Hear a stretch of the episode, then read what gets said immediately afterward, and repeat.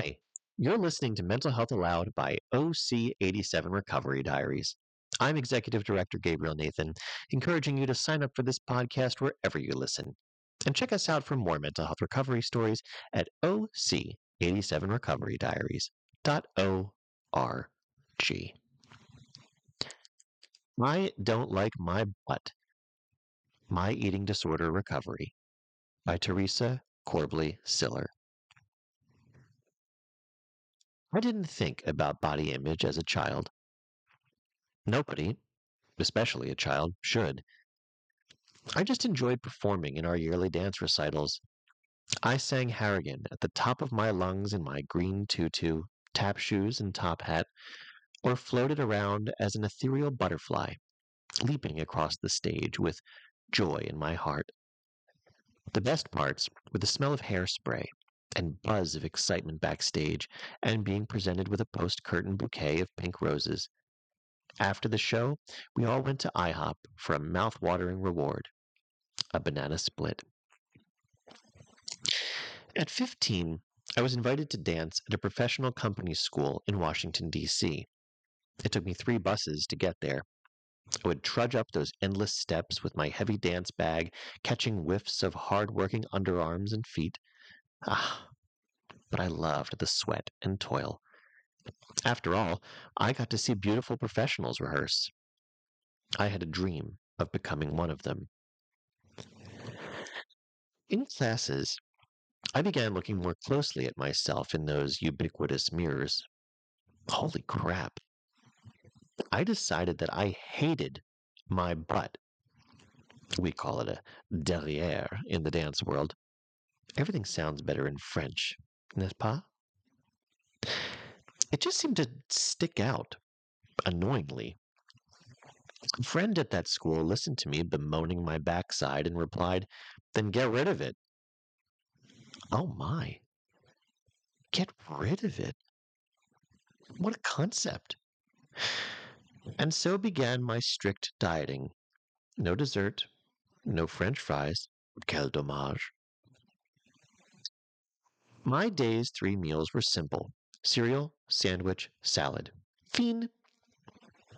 This calorically inadequate routine did not bode well in high school, where, sadly, it's all about the boobs. I swear I stunted my uh, development. No dates for flat chested, tomboyish figure me. One of my favorite teachers got concerned about me in the lunch line. You're only getting popcorn? No sandwich? Ever after, he gave me a new nickname. In the hallways, this English department head called out to me, Hey, sandwich!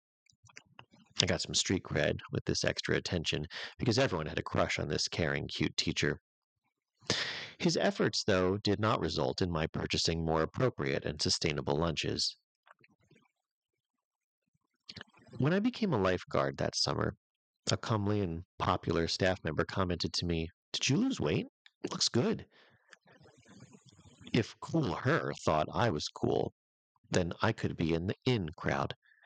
My severe dieting and jogging were producing far reaching fruit. Fast forward to college, where I was pursuing a BFA. We danced six days a week. I was still in the cereal and salad mode, only allowing myself to add fruit and non fat yogurt as an occasional extra indulgence. Coffee has virtually no calories, a fellow dancer remarked, so I allowed myself plenty of that. The only reason my exhausted, half starved, over caffeinated body wanted to go to the movies on the weekends was for the no butter popcorn. It was so fibery I knew I'd poop it out anyway. Unfortunately, our dance department had weekly weigh ins. I was on their radar. Those professors watched me in the cafeteria very creepy.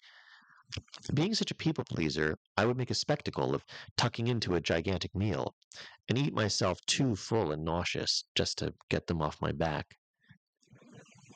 I thought fleetingly of those dancers who purged.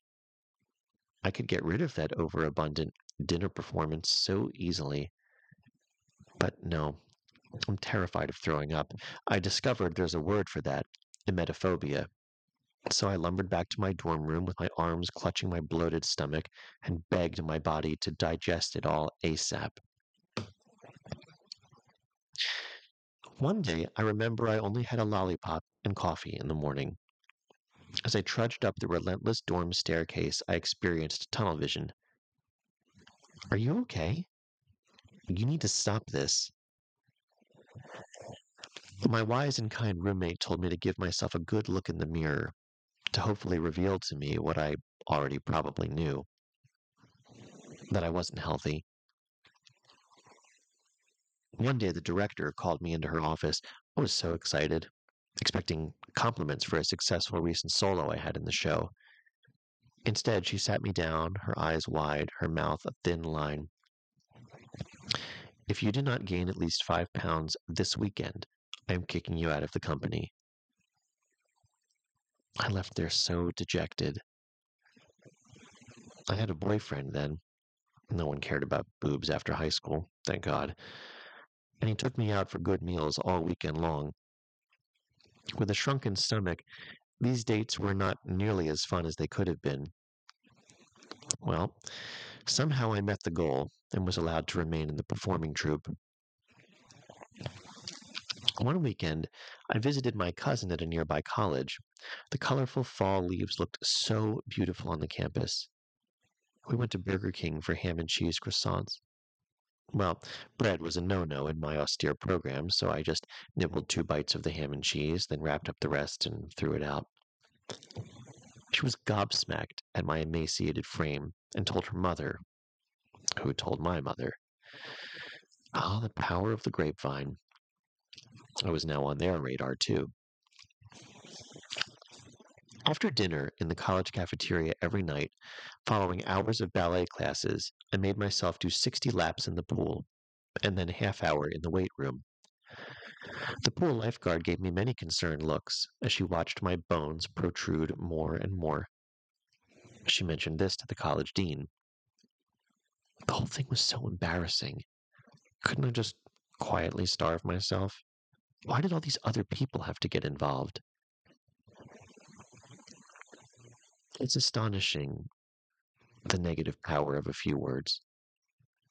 Karen Carpenter, singer songwriter who, with her brother Richard, formed half the sibling duo The Carpenters, once read a sensationally thoughtless review of their tour. It opened with Richard and his chubby sister. This power of the pen catapulted her into major anorexia, which killed her in the end. To this day, I remember hearing that horrific news on the radio in my dorm room as my roomie and I sobbed. What if that critic had just stuck to Karen's unique singing prowess? I also wonder how my own experience would have been had my friend back in Washington, D.C. said to me instead, You have a great figure. What are you talking about, a big tush? Words can smack us upside the head in a good way, too. A student who always stood next to me at the ballet bar after witnessing me shrink whispered to me, You know, being thinner doesn't make you a better dancer. Hmm. My whole life, I have been inordinately susceptible to others' words. I'm under their spell, subjugating myself as if their utterances were gospel. The kind compliments I don't believe, and the unkind ones I wrap up with a gigantic red bow and file them in my brain, to be taken out periodically and reviewed with self flagellation. I got a nasty bout of tendonitis and was admonished that I would need rest and really good nutrition to expedite healing. Well, sitting around watching ballet with an elevated foot is way less fun than the joy of doing it. I became tired of being injured, hungry, and lightheaded. I knew on some level that my Creator wanted me to be healthier. I began to realize that the ballet world is very insular. One has to be self absorbed in order to be dedicated to the athleticism and technique required to succeed in this very competitive art form. I became tired of my stringent rules around food I deserved and didn't deserve. The masochism got old. I decided to broaden my life, fill my mind with something else completely different. I transferred colleges and enrolled in nursing school. There, no one cared iota about weight or superficial looks. My new training was all about helping others. I dared to eat some Doritos and an ice cream sundae. The sky did not fall.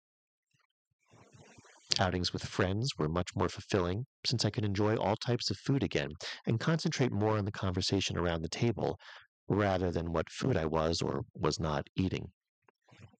I felt freedom from the cage I had locked myself in, never knowing I had the key to get out. I continued dancing at my new university as an elective, and lo and behold, I had fun taking class and performing occasionally, totally ignoring my junk in the trunk. It no longer was about my body itself, but about what my body was doing to entertain the audience. After all, they paid their hard earned money for tickets to come see me. Shouldn't they be allowed to behold my undistracted, explosive celebration out there? I was very, very grateful for the awareness that helped me heal from anorexia I accept my formerly unsettling gluteus maximus and my now thriving body that goes with it. God conveyed those necessary messages to me when I needed them most. For everyone out there who struggles with body loathing, I feel you. I hope someday you can come to be comfortable terms with your physique as the spectacular design it is. Theresa Corbly Siller has been a teacher of all ages in schools and dance studios for 37 years. She's been published in Guideposts, Dance Studio Life, and the Magnolia Literary Journal. Her column, Rising Stars, appeared in the Cape Breeze newspaper. She has published five books, all on Amazon. Theresa is very grateful to God for her husband, Rich, their son in law, Jesse, and their daughters, Michelle, Caroline, and Christy Ann and you've been listening to Mental Health Aloud by OC87 Recovery Diaries. I'm Executive Director Gabriel Nathan, encouraging you to sign up for this podcast wherever you listen. And check us out for more mental health recovery stories at OC87recoverydiaries.or.